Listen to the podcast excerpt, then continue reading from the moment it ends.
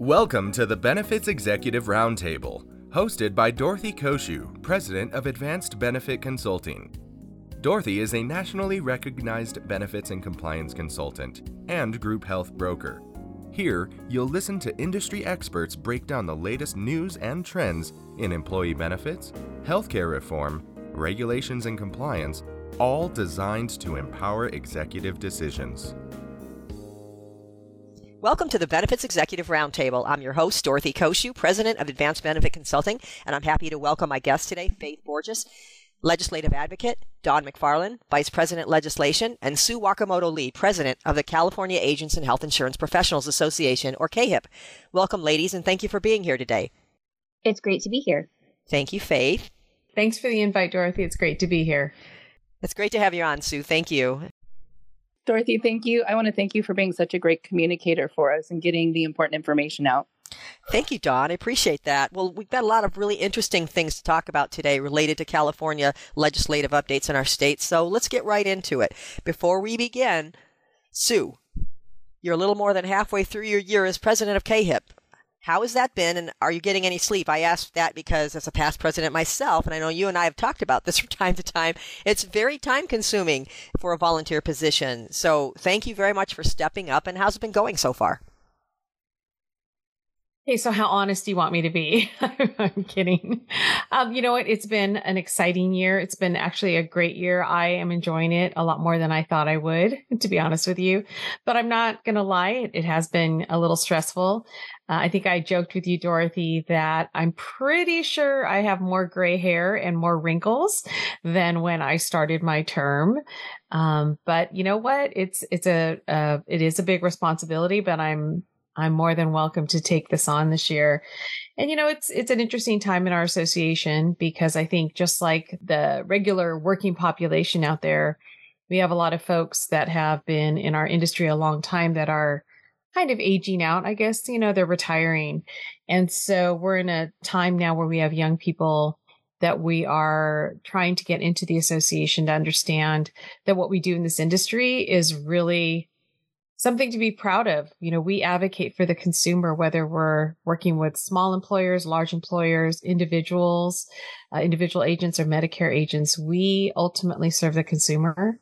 And this is an amazing industry to be in. The reason we have so many people that are retiring is because they've been in this industry their whole lives. Yeah. And I think that says something for what we do. It really does. And so, um, I, am very proud of our association and our industry. And so six more months to go, and I think I'll survive. well, you know, the gray hair thing, I think we can all relate to that, but that's okay because you always change your hair color from green to purple to blue anyway. So you just come, you just learn to cover up the gray with the green, the purple, and the blue, and you'll just be even more attractive that way, right? Aw, it speaks. Thank you, Dorothy. It speaks so well. it speaks well. I mean, you can always find Sue in a crowd. I love it. you're so, you're so, you're so colorful. I mean, your personality as well, but uh, you got to do something when you're short. yeah, I, I, get it. I, I'm, I, we're in the same club there. I get it. Just so we're that the every, same height. Yes, exactly. I was just going to say, just so everyone knows, Sue and I are close friends, and uh, we are very close friends, and and we're also in that five foot club. So, uh, yeah. Yep. Yep. well, we've got a lot of stuff going on right now. Um, so let's start with a brief overview of where we are in California's legislative issues right now in our houses. Um, Faith, can you give us a quick overview of the challenges and the opportunities that we're facing now, both in California and in Washington? Sure. I think it's helpful for your listeners to first know a little bit about where we are in terms of timing. So, the legislators that were just elected this past November have taken office and they really are starting work beginning in January. And they have until about the middle of February or so to get their bills introduced. So, we're just starting to see legislation for this new session trickling in. So, fresh off of elections, um, the things that are going to be a big factor in terms of both challenges and opportunities here in California, in stark contrast to what we've seen play out at the federal level, um, the Democratic Party has a supermajority in both houses of the legislature. So we don't have that divided Congress that you hear about at a national level. Over two thirds of members in the Senate and the Assembly are controlled by Democratic members, and every statewide office is held by Democrats. So California in terms of its leadership is pretty unified and that unification of interest to our members uh, does include statements within the Democratic Party platform about supporting single payer legislation. So it continues to be a conversation um, that comes up. It's kind of central to conversations that are happening within the party. Because California is so blue, you're seeing a differential between moderate Democrats and more progressive Democrats. A good example is if you think of kind of the Bernie Sanders crowd versus your more centrist, more traditional, um, let's say President Biden crowd. So that is a dynamic working out even within the party affiliation. But then also, um, the issues of taxes are going to be a big deal this year. This past year in 2022, California had a $100 billion budget surplus. Now, the first week of January, we just got a fiscal outlook from the governor from his proposed budget. And now we're looking at about an 18 to 22, depending on your source, billion dollar deficit. So things are going to get a little tighter in a state that's had a lot to do with um, some, some pretty optimistic spending opportunities that lens is going to be shifting. Yeah, and that's a huge difference between the surplus to the deficit in such a short amount of time. That's unreal. Mm-hmm. So they've got to be paying close attention to that, of course. Well, let's talk about the November elections here in California.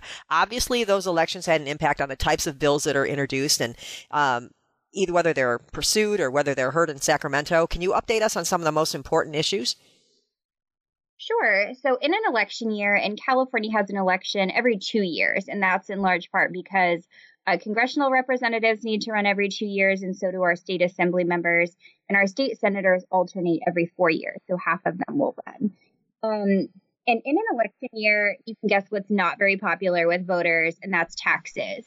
So, you don't typically see um, taxes in those election years, or if you do, it may come forward by somebody who it fits their political narrative and it fits what they would like their constituents to see. You know, maybe an increased tax on the rich plays really well in the Bay Area. Um, and that's what we saw when it came to healthcare. The last time with AB 1400, though that bill didn't contain uh, a funding mechanism, it did have a companion piece of legislation, and that was Assembly Constitutional Amendment 11 that would have um, imposed a myriad of different tax increases from individuals being taxed to employers being taxed to a gross receipts tax, which is similar um, to a sales tax, but a little bit different in its mechanics. Um, that bill was not popular and did not advance after AB 1400 was held. So we haven't seen a lot of tax increases, but we do expect that it may come up, especially in the week of that budget deficit that I just mentioned. It's not popular for elected officials to cut programs. And frankly, this class of legislators hasn't had to cut programs. So they may be looking for new revenue streams. The governor has shared that he um, wouldn't like to tap into the state's rainy day reserves because the state does have a sizable portion of money put aside, which they've been building since the last recession in just such a for just such a circumstance as this, that they would have money on hand. But he is asking the legislature to practice some fiscal prudence and to look at making cuts or seeing what spending can be delayed in the future before needing to um, increase taxes on folks, which are not popular, whether it's an election year or not. Um, it would be a heavy lift. Do you think that people really truly understand what you know what an impact something like single payer or Medicare for all uh, would have here in California? I, I mean, it seems to me that some people just don't understand why it could not be a positive thing. A lot of people think, "Hey, it's free healthcare." Sure. Well, I think some of that's in some of the branding. When you hear something like Medicare for All, you think that you're just expanding a program that's really universally liked. It, it's efficient. It works well. Um, it's something that people pay into over the course of their lifetime and rely on. But that's really not what we've seen here in California. We're talking about a true single payer system, which means all existing forms of healthcare, including Medicare, would disappear. There would be no more um, differentials between covered California, employer sponsored coverage, or Medicare or VA benefits. All of those would be eliminated, and the state would become the sole provider of healthcare. That's a true single payer system. And as soon as people start to understand that they're not extending healthcare to people who don't have it, which who wants more than an agent, right? When they understand that they're going to be losing their own healthcare or that their family members on Medicare are going to be losing that coverage, it's far less popular. And even some of the proponents of the bill do acknowledge the heavy lift that would need to be undertaken to provide the state's portion of resources that the system would rely on, in addition to the federal government needing to provide waivers for that Medicare funding, for the Medi-Cal funding. The state, according to the bill's sponsors, would need to raise at least $162 billion per year. And that would be done through taxes when you're talking about a publicly funded system. They do kind of counter saying, well, this will offset some of the ways that healthcare is funding now, which frankly is complex. But um, going to a tax based system is incredibly complex and very difficult and very expensive too. I don't think people realize how much it would be out of their paychecks and out of their individual taxes. Um, I don't think people understand that at all. Right, especially folks who um, maybe aren't paying for a significant portion of their healthcare if they've got employer sponsored coverage or because of the subsidies that have been available through Covered California, our exchange here in the state, or receiving other state sponsored coverage. So when you start having to pay an increase in your payroll taxes, both on the employer and the employee side, when you start to see the price, the cost of goods go up because of a gross receipts tax, that's really politically sensitive, especially now when we've seen um, the cost of inflation on many goods go up across the country. So adding additional costs on top of that, even for something as essential as healthcare, is is going to be very challenging. And CAHIP actually created some uh, educational pieces on this in the past, correct? Absolutely. You played a big part in that. I would love it if you would make that available to your listeners. I think they can see um, what that would look like. And this is according to the bill sponsors. This isn't even what a lot of other stakeholders think um, it would cost to fund this, be well in excess of that $168 billion, excuse me, 162 billion. Um, but even looking at what the proponents are putting forward as a way to pay for it, um, it's pretty shocking. Yeah, it really is. And I'll be happy to make those available uh, so you can check the show notes. Uh, they'll be posted. And if you want to take a look at those, you can. There's a, a nice graphic there as well as a, more of an educational written piece. Uh, that you can take a look at. I think it'll be very helpful. Um, so let's talk about leadership in Sacramento. Who are the important players that we all need to know? You know, and what are they responsible for? That's a good question. Um, in Sacramento, because there's two houses within the legislature, the Senate leader we refer to as the pro tem. It's Toni Atkins from the San Diego area, and she's been really consistent leadership for the Democratic Party on the Senate side. The Republicans um, did change their leader because they did lose another seat in this last election, and it's full if a party is losing seats to make a change in their leadership. So they have a new leader, Senator Brian Jones and they're both from the San Diego area. So leadership on the Senate side is pretty concentrated in Southern California. Looking over to the Assembly side, the Assembly has also had very consistent leadership in Speaker Rendon from the LA area. Though, interestingly enough, um, the caucus, the Democratic caucus, did say that they would like the speaker only to be speaker through June, which is essentially another budget season here in California. And then there's now a speaker kind of in waiting Assembly Member Rivas. He's a bit more moderate than the self proclaimed progressive stance that Speaker Rendon is.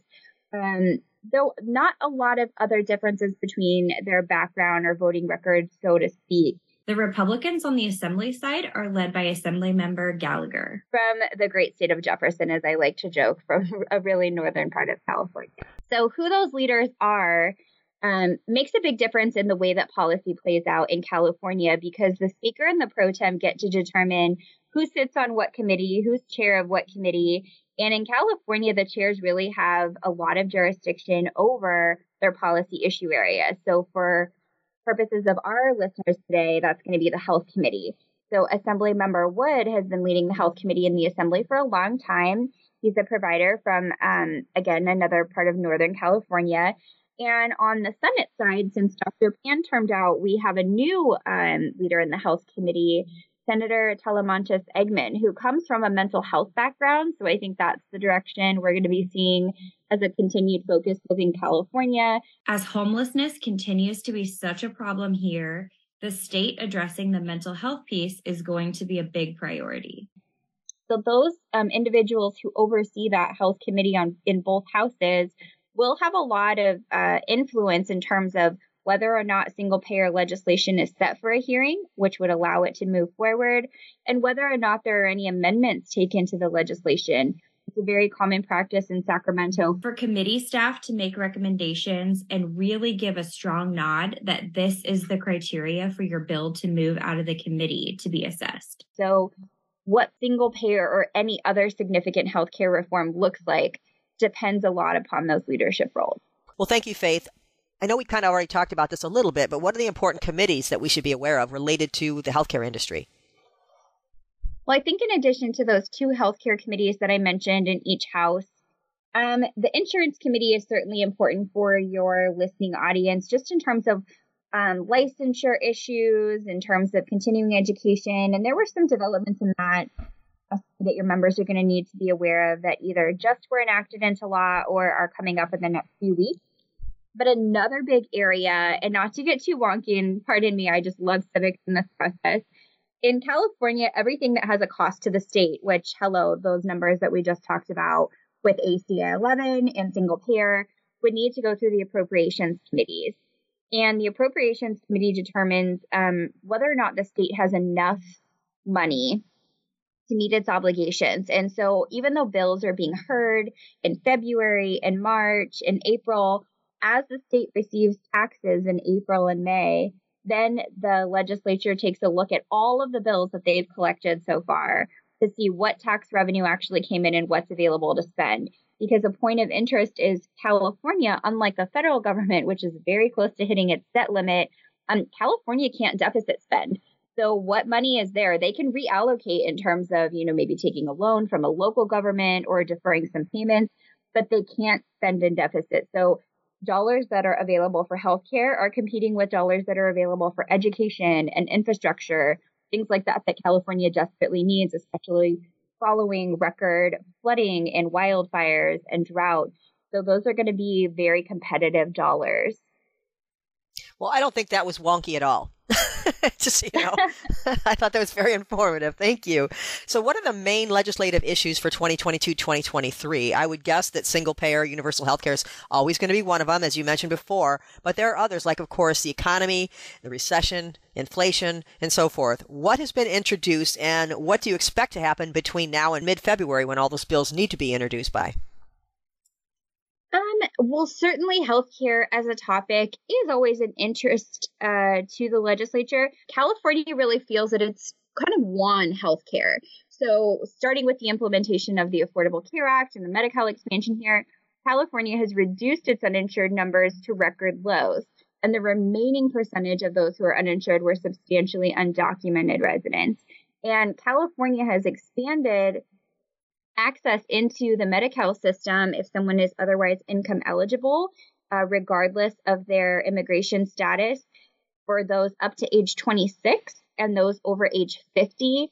And there's a look ahead that remaining gap of 27 to 49 is supposed to be addressed by January 1st of 2024. And the state already allocated money for that in past budgets. And the governor has said in this budget, even though the state is looking at a bit of a deficit, that maintaining that expansion to what we can frankly call universal healthcare access because there are options available to everyone now. Um, it sucks a lot of the oxygen out of the cries for a single payer system that really tugs at people's heartstrings, wanting everyone to have coverage and wanting it to be affordable. With federal actions like ARPA and expanded subsidies, and the state making those declarations for Medi-Cal expansion, healthcare hasn't been this affordable for a lot of folks. Is there work to be done? Absolutely. And this association is going to be deep in the trenches of continuing to improve quality and access and affordability because we don't like the trends we're seeing. But, you know, throwing the baby out with the bathwater is not something that a lot of folks are looking to do. Yeah, I, I can appreciate your comments there. Let me just ask you one question just for the listeners that may not be as familiar with the terms. Can you tell us very, uh, very simply the difference between single payer and universal health care? Oh, absolutely. Great question. So, universal health care is everybody having health care. Um, our current system does that through ways that, you know, seniors have access to Medicare, a lot of folks have access to employer sponsored coverage. It continues to be the number one source of coverage here in California. Um, those who are in financial need have access to our Medicaid program, Medi-Cal here. It's really making sure that everyone has some coverage that suits their needs and their age and stage of life.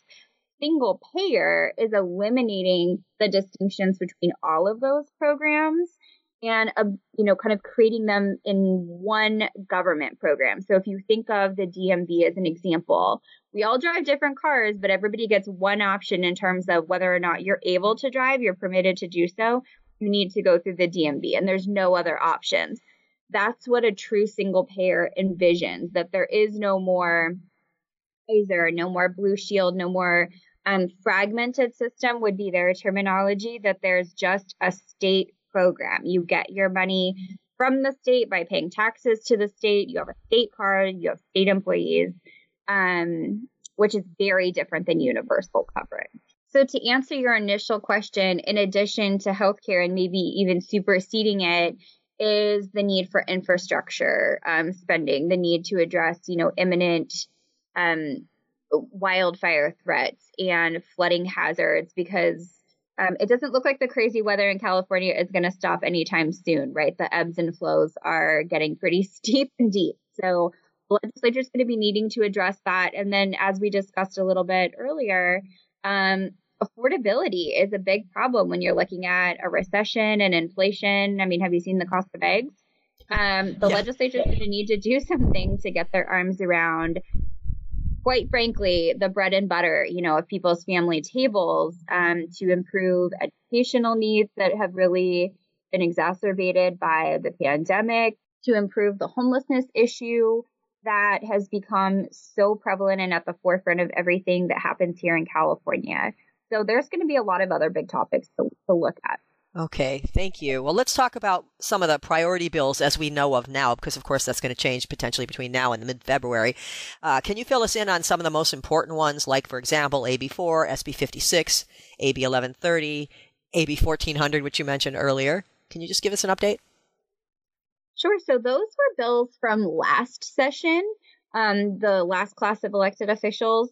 AB4 and SB 56 make a reference to the Medi-Cal expansion that we talked about earlier. And though those two bills died as policy bills, the subject matter of these bills was inserted into the state budget that was enacted.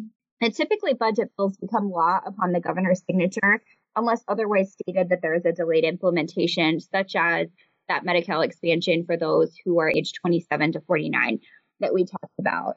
Um, AB 1130 is another another version of that um, policy bill dying, but the subject matter being inserted into the state budget. And this is a huge one um, that I'm surprised so many folks have not heard about.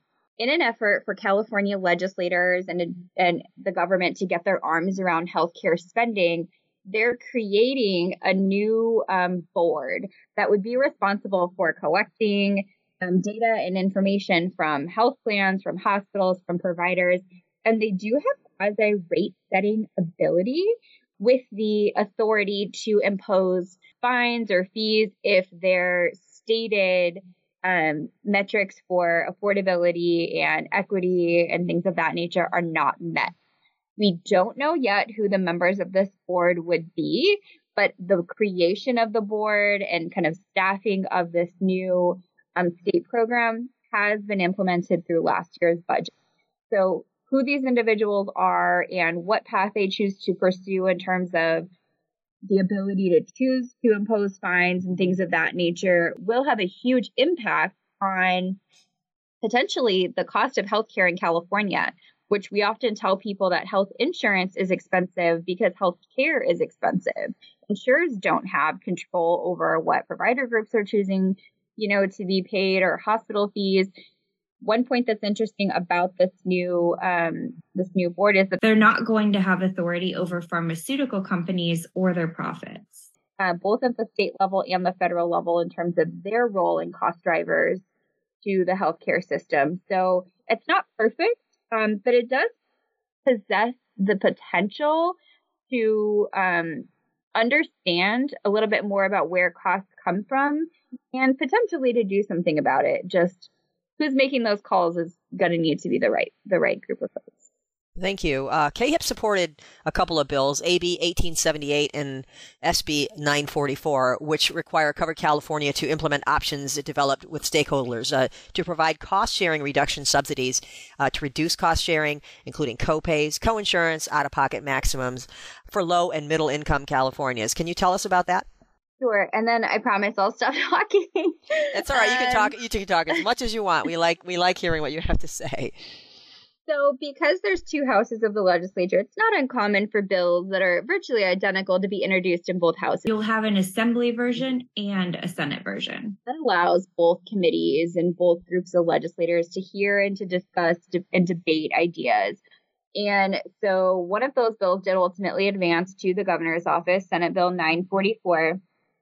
And the bill was looking at California had set aside money um, for Covered California and once the American Rescue Plan was passed and the feds were going to be sending so much money to California, it was a conversation about what do we do with the previously allocated California funds? And is there an opportunity to not just reduce the cost of premiums, but to also reduce other forms of access? So things like doctor's visits and copays and deductibles, things of that nature. So there was a working group that we were a part of, and I'm sure Dawn would be happy to speak more to that if you um, have additional questions but looking at additional ways to make healthcare affordable. And something that happened in a year where the budget process was such that the bill was ultimately vetoed by the governor's office. Which was kind of surprising because there was a relative kumbaya around um, this idea of this, you know, additional financial assistance to folks. And the governor um, cited the a in his veto message that there were concerns about funding. And so this was at the end of the year when we didn't really know what was coming yet. The governor stated that while he thought the goal of the bill to establish um, additional resources was really um, laudable, he had concern about a downturn in revenues that may make such new programs unsustainable, especially in light of you know the important commitments to expand Medi-Cal. Well, thank you, Dawn. Um, I have a feeling you have some comments you'd like to share on this on this topic. Just to reinforce what Faith said, thank you, Dorothy, um, and maybe to give Faith a minute to rest, as she's covered a lot. We worked really hard to make sure that all parties know that we want to engage. We want to be a part of the voice that makes a difference and makes the improvements that are still needed while we've made a, a, huge progress. So I just think it's important that our members and future members understand the value of what we do and why they should be a part, whether they have the time to serve or just have the time to contribute as a member. Um, we really need their membership for that. Well, thank you. Well, let's talk about SB 1241, which was signed into law related to insurance license numbers on emails. Can you fill us in on that?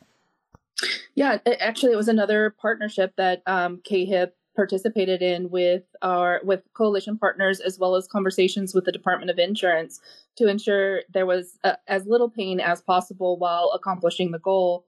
And the key takeaway I would say is just for agents to know that all emails need to have your license number in the signature line so check that your mobile device that has the responder, wherever you're responding from, if you have emails that go automatically out of your CRM systems, just make sure that your license number is included in the signature line. Um, you can find the required font type in the Department of Insurance notice that all licensed agents received. Thank you. We'll do that. And again, if you guys want uh, me to post that notice with the show notes, I can do that as well. Uh, awesome. Yeah, we can do that. So there's also a requirement for a new required class on the study of insurance fraud. Can you explain that to our listeners? And I just read more about that the other day, and I had to kind of shake my head on it. But uh, uh can you explain that to the uh, to the listeners for us? Sure. Uh, currently, all licensed health insurance, health and life insurance agents have to take 12 hours of ethics to get their license, and then a continuing education every two years of three hours of ethics. This new requirement requires one of the hours of both the 12 newly licensed and the three continuing education CEs to be on fraud, waste, and abuse. We'd been waiting for some time for the rubric to um, be able to participate in that, and we learned just recently that the Department of Insurance is requiring that their version of that hour training is what is given at this time. Yeah, that's what kind of surprised me a little bit. Uh, there's only one. You have to watch a video, correct? And we, yep. Yeah. So our esteemed insurance commissioner, of course, has his photo and his voice on at the beginning of that uh, training, um, which could be politically motivated, but I won't uh, ask you guys to comment on that. Um, so I just thought that was kind of interesting that even though you can get other speakers. Um, and other really well informed instructors to do other classes on ethics. This one has to come from a video produced by the Department of Insurance. And uh, I just think that's interesting because letting, you know, all the agents know that you have to log on to their website to get that particular class uh, I think that's going to be a little bit challenging to educate people on across the public because not everybody's not everybody's a member of CAHIP. Not everyone right.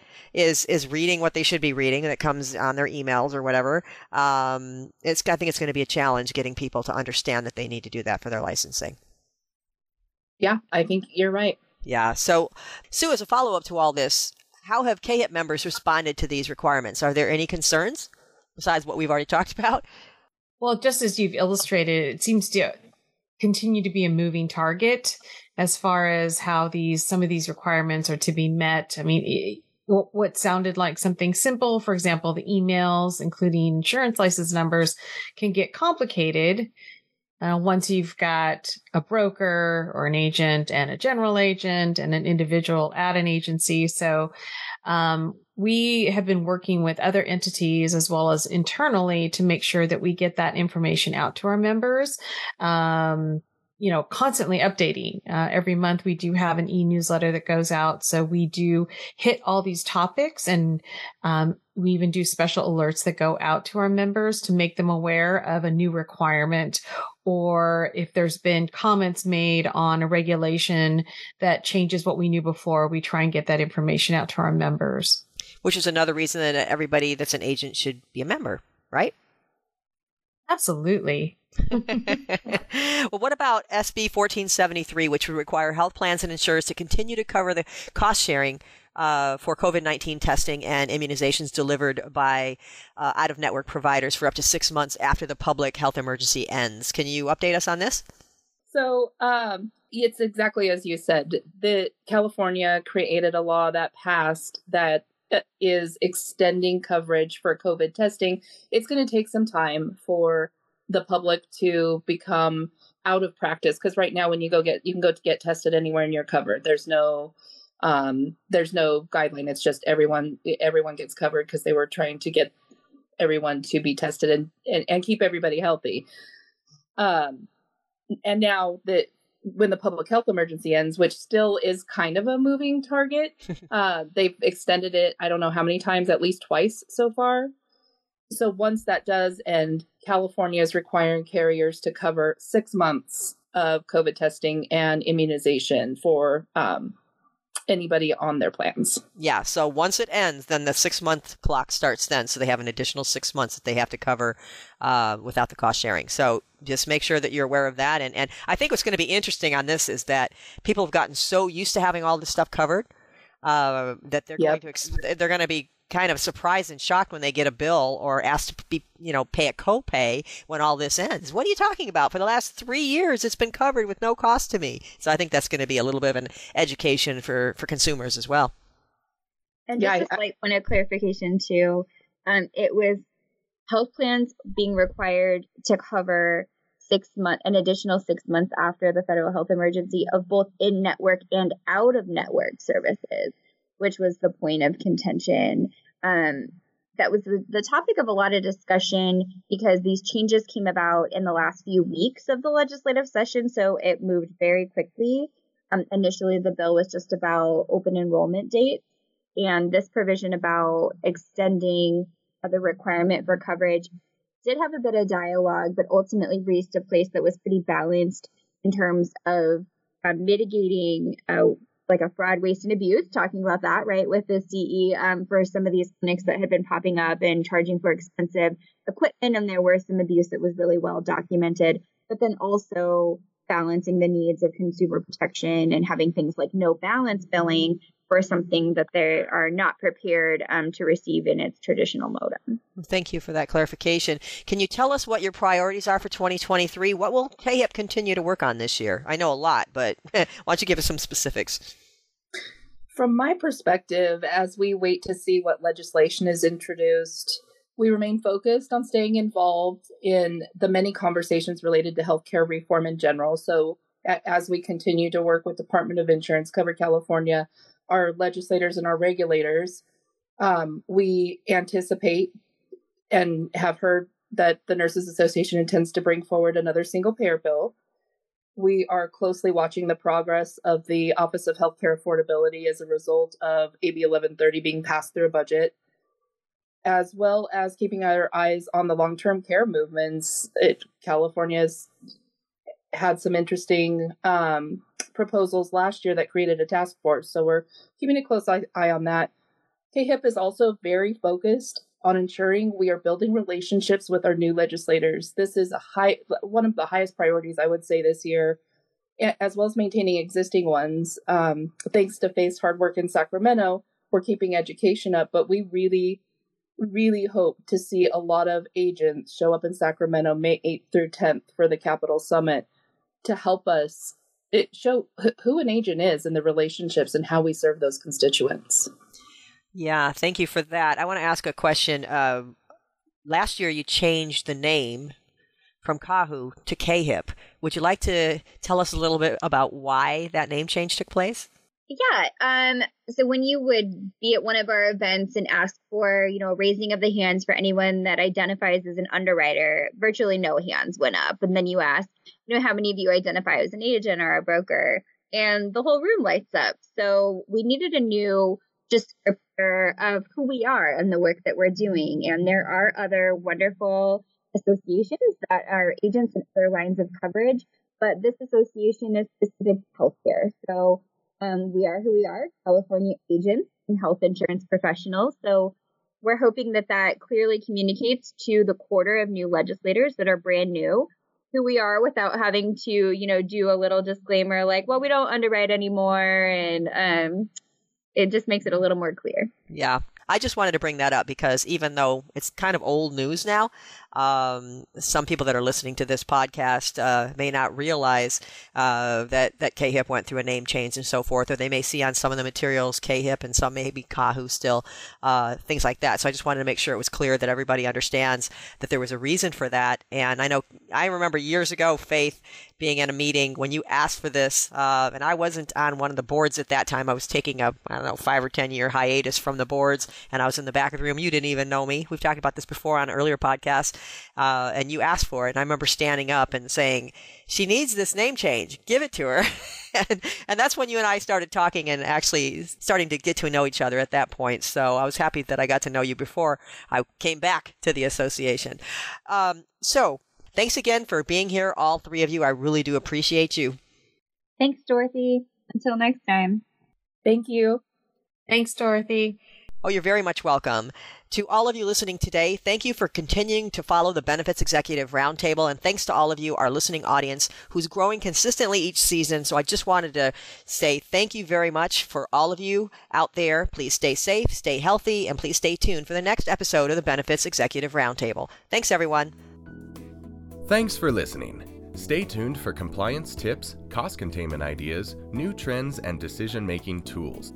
This podcast is produced by Advanced Benefit Consulting, Anaheim, California. All views expressed are those of the host or interviewees and not necessarily those of Advanced Benefit Consulting. Information contained herein should not be construed as legal advice. We always recommend that you consult with your legal counsel as situations do vary. Ms. Cociu can be reached at 714 693 9754 Extension 3 toll free at 866 658 3835 or visit our website at advancedbenefitconsulting.com.